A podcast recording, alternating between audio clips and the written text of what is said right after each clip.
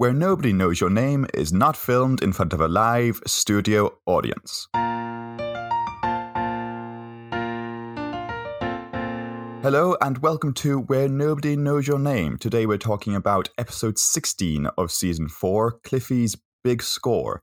It was released on 30th of January 1986, directed by James Burrows and written by Heidi Perlman. It's a weird one, isn't it? It is a weird one. Today we're joined by a former child actor who has been our man on the ground since the early days of this podcast, helping to spread awareness of where nobody knows your name both through his travels and through his gaming channel and wrestling podcast.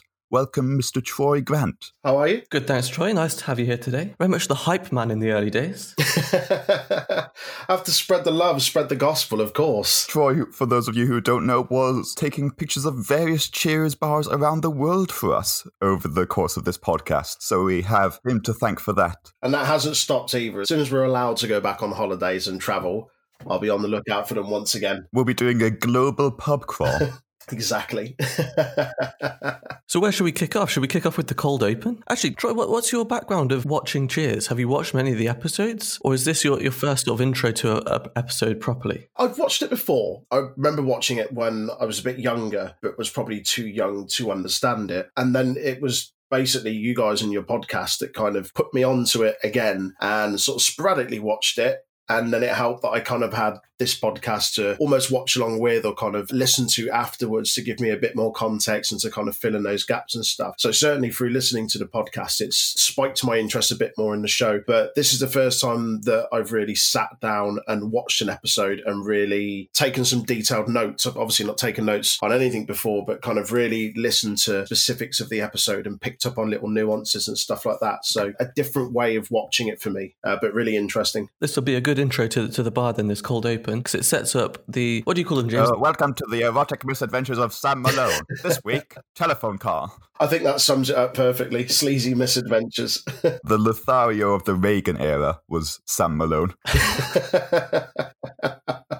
yeah, very much so. This this bit really, really cracked me up this this cold open here and just the conversation that kind of happens on the telephone. I think it's Woody that answers the phone, isn't it? To an irate woman on the other end of the phone. I think it's he says oh, something about it's an irate woman, and he said she said something about two timing. Someone calls over and says, "Sam, phone's for you." He's written the wrong name on sort of a gift of flowers in the card.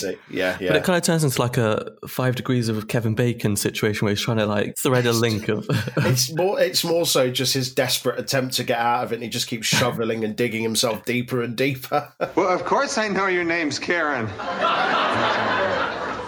Uh, you know, hey, I see your mistake here. See, you didn't realize that to me, Barbara means Karen. Well, because. Because, uh, because Barbara reminds me of Barbra Streisand. And, and you know that, that song about people? Well, I, I am getting to it. Um, you know the line, first be a person who needs people? Well, who was the first person? Yeah, all right, but then the first female person was Eve. And, and who's the most famous Eve of all but Christmas Eve, right? Yeah, well, what do you do uh, on Christmas Eve? But you go Carolyn, right? No, I know, I know your name's not Carolyn. but but after you go Carolyn, what you do is you Karen the gifts. Karen. Yeah. It's terrible, but absolutely hilarious.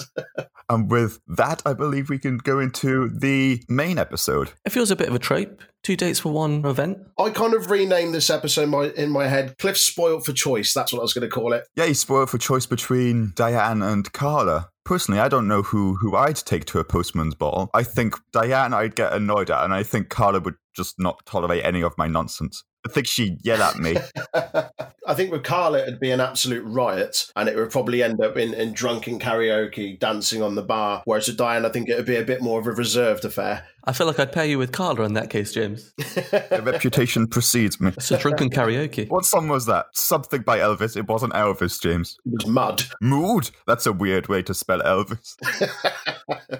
we should probably mention the reason why he's choosing who to ask out on this date. So he walks into the bar and offers to buy everyone drinks. Is it Norman says, "Oh, have you got some new insoles for your shoes or something?" Is that the reason you're offering to buy everyone drinks? But he goes on to explain that he's been voted postman of the year. But within that area of Boston, there's also another 272 people that have also been voted for the same award.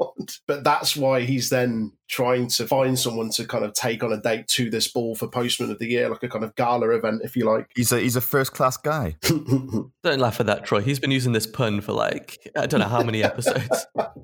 I'm humouring him. Someone has to.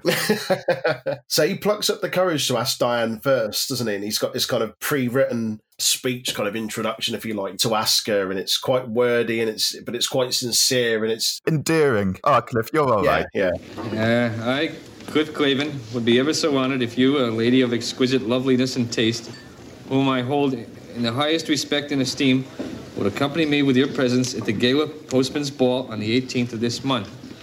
Uh, you would be doing this only as a friend. There is no ulterior motive or uh, strings attached. Thank you for listening.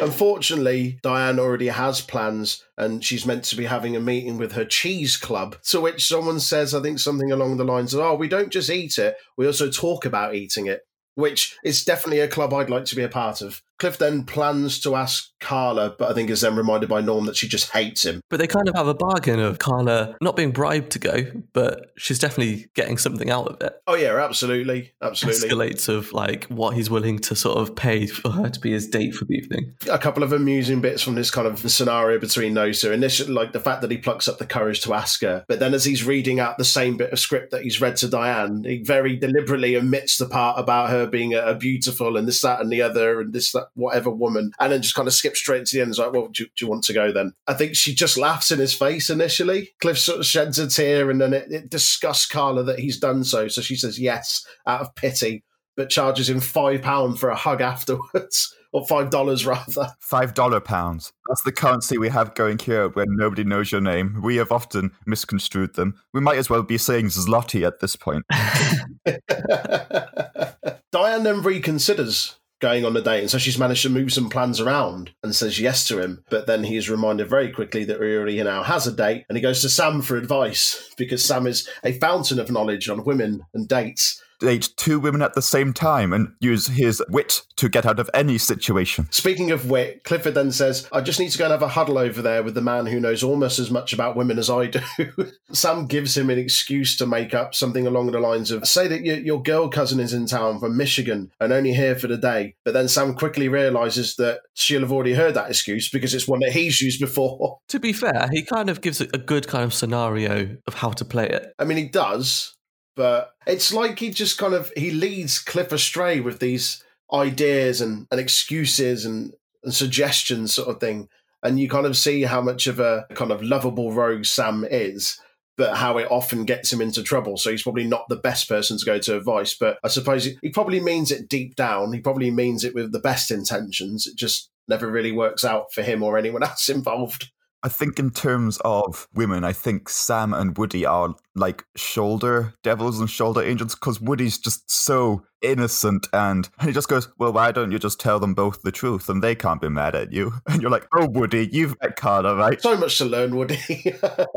Sam sort of gives him some advice, but I think then makes the situation a little more confusing for Cliff and doesn't know what to do. To which he then makes up some, well, I say makes up an imaginary friend. We then find out later on that there is a friend from his workplace, a postman, that can take Carla instead. And to which Carla says, What kind of girl do you take me for? And Cliff replies, The one who would like a big screen TV? And she says, Yes, that's the kind. You know me well. Bribery, it works every time. Cliff comes up good though. He finds a, a charming guy to bring her to the ball. As he enters, so just before Diane enters in this really nice black dress and everyone kind of applauds and cheers and Sam exclaims that it brings back memories of a girl that he used to take to his high school prom. And then Cliff enters in a, a sort of powder blue tuxedo, which reminded me of the one from Dumb and Dumber. He's flanked by a man with long hair, a beard, and a bandana. Someone who has come right out of the set of Easy Rider. yeah, yeah. Uh, he's also got flip flops on. The camera pans out a bit, and he's just got these like sandal flip flops on with white socks on, and then a full tux. It's absolute gold. I got Leo vibes from that 70s show. I was just say I got Tommy Chong vibes off him, very much so. Even more so than when he opened his mouth and he goes to be introduced and he just mumbles. Everybody like you to meet Lucas. Uh, Lucas, uh, the gang. That's well good, Brandon. Right, he said hello. See, Lucas is sort of used to talking to himself. Carla enters the bar though. She's dressed up to the nines. She does. She looks superb. It's like this really loud sequin dress and purple tights. That's it. And a large corsage. She, she explains because the, the baby sicked up on her or something like that. It was the only thing big enough she could find to cover it. So they're all a bit confused why all four of them are going. That's it, yeah. I think Carla sees Diane all dressed up and holding the big kind of brooch of flowers and asks her why she's there. And he says she's the only one that he could get to go with him. To which Carla asks, Well, how much are you paying her? And he says, Oh, a transistor radio. I'll tell you what, Cliff's going to be in so much debt at the end of this episode. Just in, in home appliances, VCRs, TVs, transistor radios. Cliff then introduces Carla and Lucas, and she complains that he doesn't look like Robert Redford, which is how he, he sold Lucas to her slightly earlier in the episode. I thought he was supposed to look like Robert Redford. Well, uh, he, he does from a distance. Yeah, Mars. And I think you'll soon find out just why a planet came to mind. I think it's a good time to talk about who plays this gentleman, Lucas. It's your boy Timothy Scott. Of Footloose fame, actually. Footloose. He also appeared in the movie In the Heat of the Night with uh, Sidney Poitier. We've briefly discussed this before, John. It's where Mr. Tibbs comes from. But in this movie, In the Heat of the Night, Timothy Scott's character is known as Shagbag. Who knows why? Shag has a very different meaning in America, doesn't it? It's shag tobacco. He also appeared in the TV version of Shaft. He appeared in Police Story. He appeared in Baretta, one of John's favorite TV shows. Falcon Crest, Little House on the Prairie, Seven Brides for Seven Brothers. As you mentioned, Footloose. He also appeared in The Jeffersons, Fried Green Tomatoes, Gettysburg, and many more. We also have Al Rosen as Al. I believe you have some little tidbits about Timothy Scott as well, don't you, Troy? I do indeed. Cliff says that he looks like Robert Redford, and for good reason, because Timothy Scott actually starred alongside Robert Redford in two films. One of them, Electric Horseman, in 1979, and probably more famously and well known, Butch Cassidy and the Sundance Kid in 1969. There's another character given a main credit in this episode in the opening credits, who is Kelsey Grammer. Except Frasier does not actually appear in this episode. It's just the first episode in which he's credited. This wasn't what happened the original time round, but in syndication and DVDs, they put his name in, I assume because of a misprint. That's got to be a bit depressing. Your first credited sort of main titles and you're not even in it. They're just stringing him along at this point. They're going, yeah, yeah, Kelsey, we'll, g- yeah, sure, we'll give you a main role. yeah, yeah, yeah. There's another funny line I picked up on as well that I think when Lucas goes to hand over the present to Carla and he mumbles something, passes over the gift, she asks, What did he say? To which Norm then says, I can't believe that that matters. Norm is being well salty in this episode. Real salty. Just sat there, just chucking sachets of salt out at anyone and everyone. They should call Lynn the Grit Man. Why? Because he's just throwing salt everywhere. Off they go to the postman's ball. Yeah, a grand old time. As with most things in Cheers, we actually missed the event because, you know, budget can't stretch to actually pack out a room. It's only a 24 minute episode. We can't include the whole speech. It was 272 nominees. We do get to see the aftermath of the award ceremony. Ooh, a bit steamy in that car. Carla and Lucas steamy on the back seat as, as Cliff enters. Do you say it was called Shagbag in another film? and for good reason, clearly. Cliff turns around to him and says, uh, At least someone's getting some loving, and then goes on to say that he made the wrong choice between her and Diane. Then he tries to cover it quickly when he realizes Carla's heard it, because it'll get him into trouble, opening his mouth. Carla then goes on to give Cliff what I think was some bad advice. you think?